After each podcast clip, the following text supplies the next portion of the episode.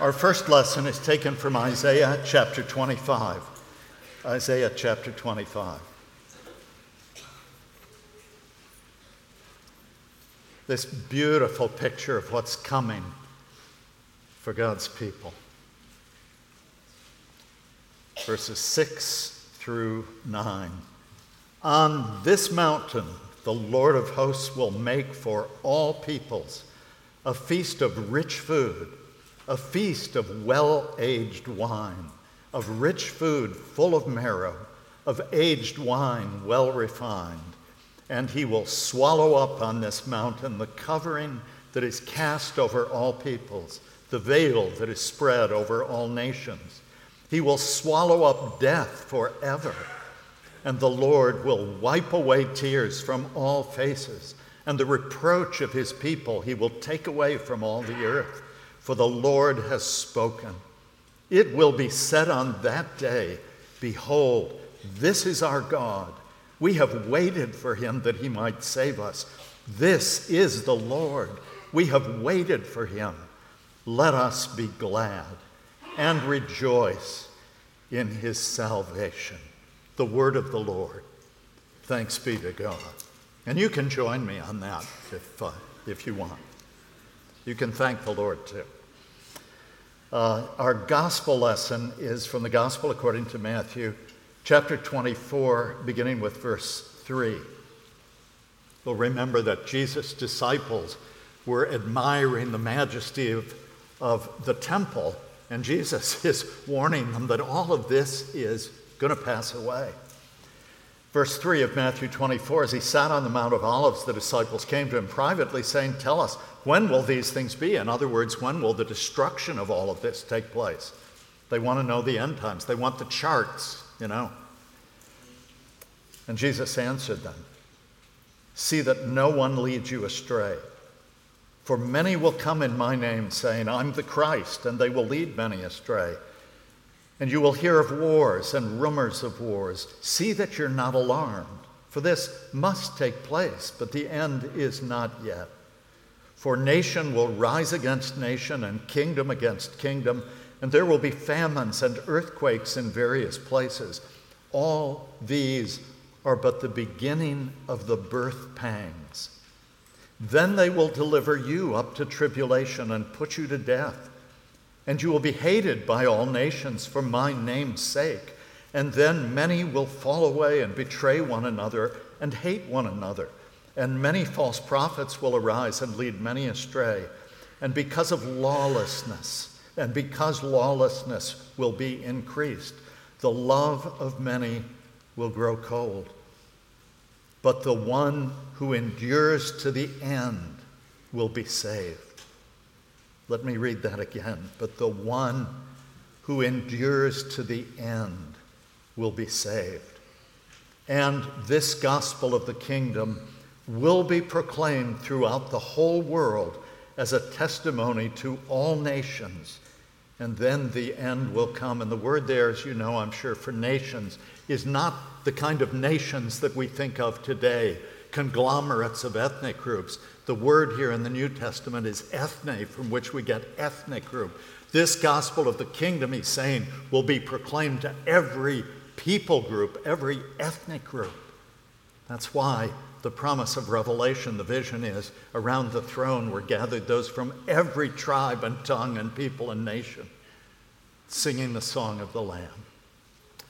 The gospel of Christ. Thanks be to God. And now, our text for this morning. We finished studying 1 John last week, and we're going to do a series in Advent.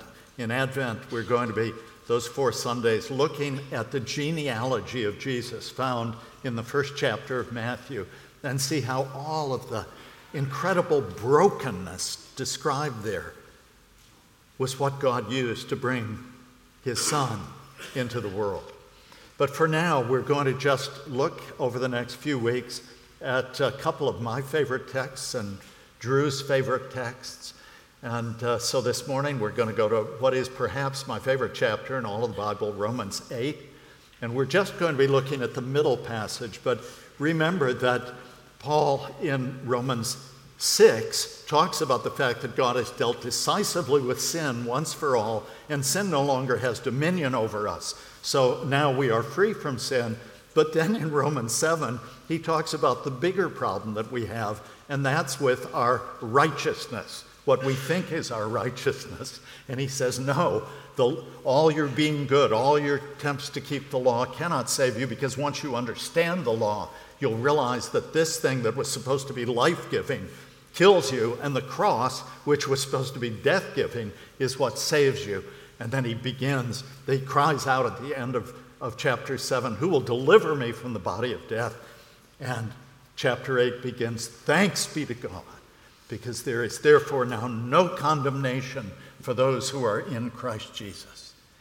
And then he'll end this eighth chapter again with this tremendous word of confidence. What can separate us from the love of God. Neither death, nor life, nor angels, nor principalities, nor powers, nor things present, nor things to come, nor height, nor depth, nor anything else in all creation will be able to separate us from the love of God which is in Christ Jesus our Lord. In the middle, he talks about the wonder of our knowing that we are children of God when we cry, Abba, Father. He says that's God's Spirit in us, testifying that we indeed are God's children. But then all this good news has a solemnizing moment when he says he's made us heirs of God, joint heirs with Christ, if we suffer with him in order that we may be glorified with him. And then these tremendous verses that we're going to look at this morning. Beginning with verse 18 of chapter 8. For I consider that the sufferings of this present time are not worth comparing with the glory that is to be revealed to us. For the creation waits with eager longing for the revealing of the sons of God. For the creation was subjected to futility, not willingly, but because of him who subjected it, in hope that the creation itself will be set free from its bondage to corruption and obtain the freedom of the glory of the children of God. For we know that the whole creation has been groaning together in the pains of childbirth until now. And not only the creation, but we ourselves, who have the first fruits of the Spirit, groan inwardly as we wait eagerly for adoption as sons the redemption of our bodies. For in this hope we were saved. Now, hope that is seen is not hope, for who hopes for what he sees? But if we hope for what we do not see, we wait for it with patience. Likewise, the Spirit helps us in our weakness. For we do know we do not know what to pray for as we ought. It's an interesting construction there. Paul literally says we don't know the what to pray for. So this is a great translation. We do not know what to pray for as we ought, but the Spirit Himself intercedes for us with groanings too deep for words. And He who searches hearts knows what is the mind of the Spirit, because the Spirit intercedes for the saints according to the will of God. And it's in that context that we then have this beautiful promise, and we know that all things, that for those who love God, all things work together for good, for those who are called according to his purpose. The word of the Lord. Some texts, it's hard to say that. When you've just read a strong condemnation of the way that we live, than to sit and say, Thanks be to God, I think. But that's one where we can say it full throated, full hearted. I want to talk to you this morning about the theme of these verses, which is groaning for glory.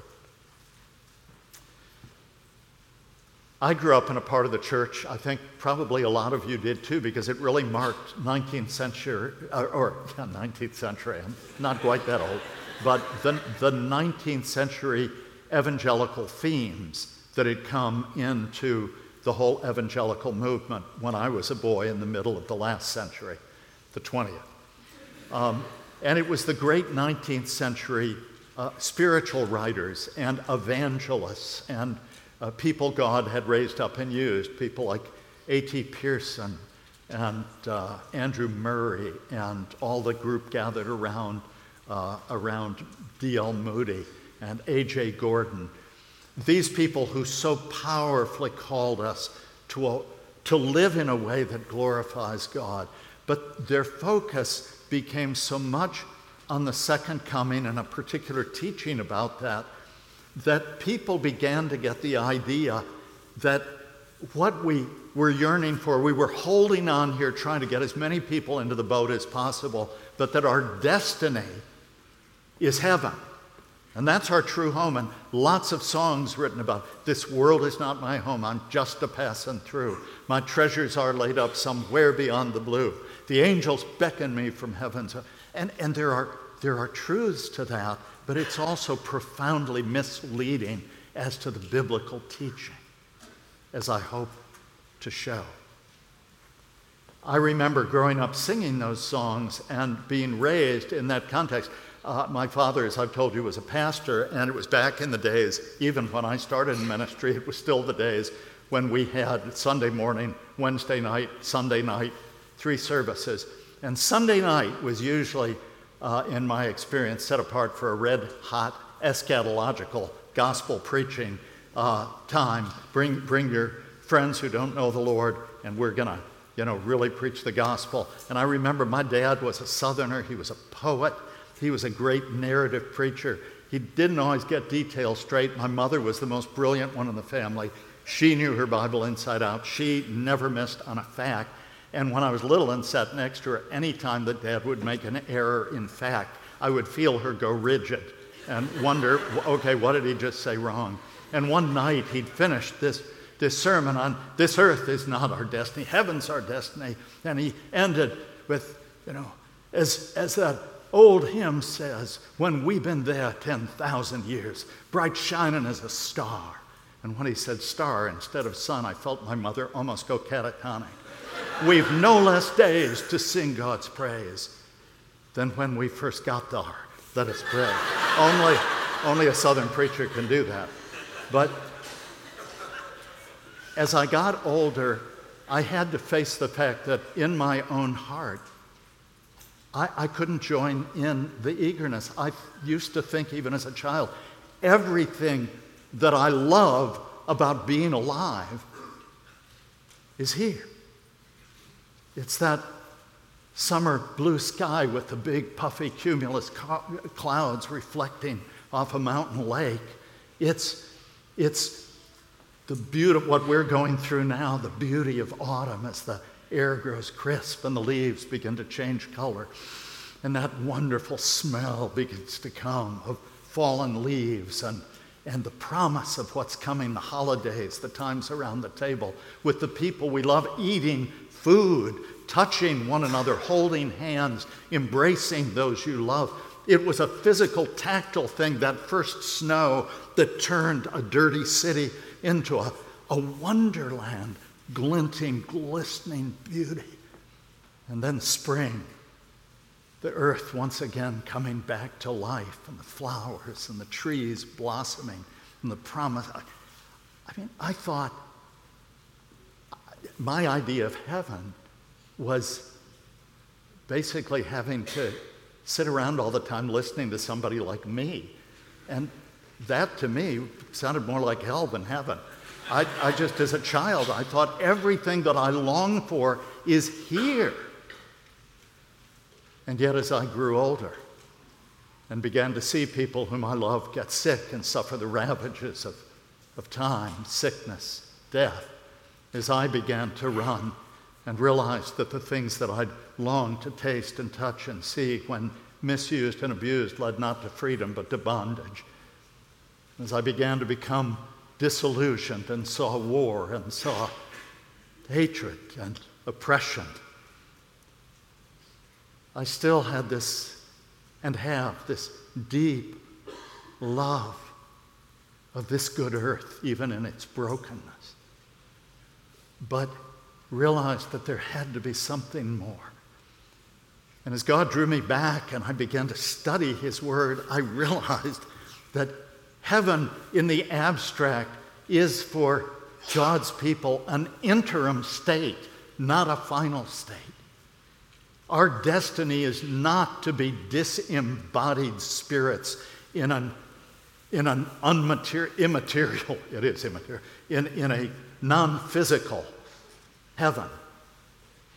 The, we see the, the saints in glory beneath the throne crying out to God, How long before you finish this thing?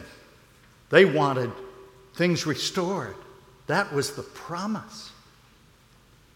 And I realized that the entire theme of the Bible was moving from the moment when, in the beginning, God created the heavens and the earth. That's a merism that stands for the entire cosmos.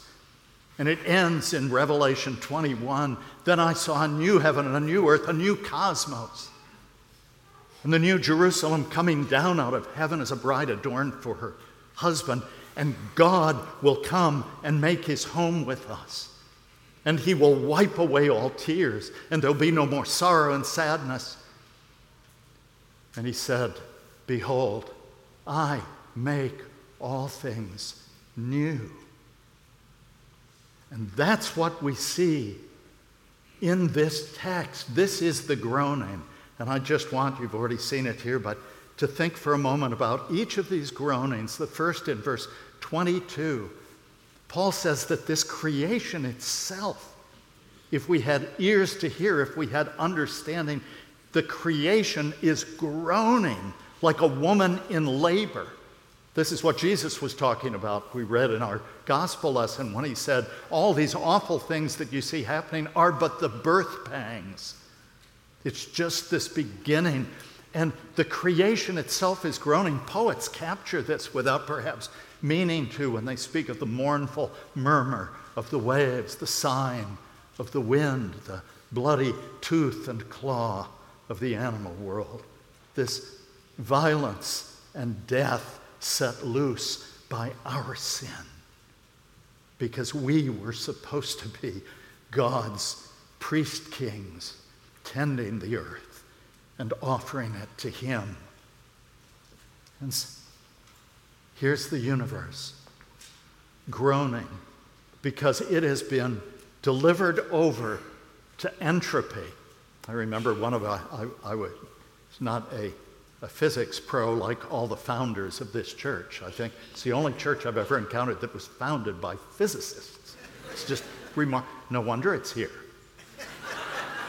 Uh, a physicist in one of my early congregations was trying to explain to me. He said, John, the first law of thermodynamics says you can't get something from nothing. And the second law says you can't even break even. But that's entropy. We're not even breaking even. This place is running down. And, and yet, this isn't the final story. What God has in store for this cosmos. I've told you before that I loved when I began my New Testament Greek studies to discover that the most familiar verse in the Bible, John 3:16, says literally in the Greek text, for God so loved the cosmos. The word there translated the world is the word for cosmos. He so loved everything that he had made that he sent his son to make it all whole again, to save it all, you and me, and those lakes and rivers and mountains. You say, but aren't they going to pass away? Yes, so are you and I. If you have the plan that I have, you're going to be reduced to ashes. I used to tell my kids, cremate me, sprinkle me from an airplane, and look for me in the weather report. but, but God intends to raise us up, even those whose bodies millennia ago just turned to dust.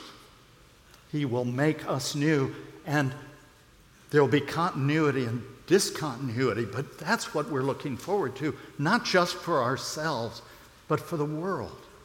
And so when you think about eternity, I would invite you as you groan in the midst of, of what, what's going on around us, the, the sadness of division and all of the rest.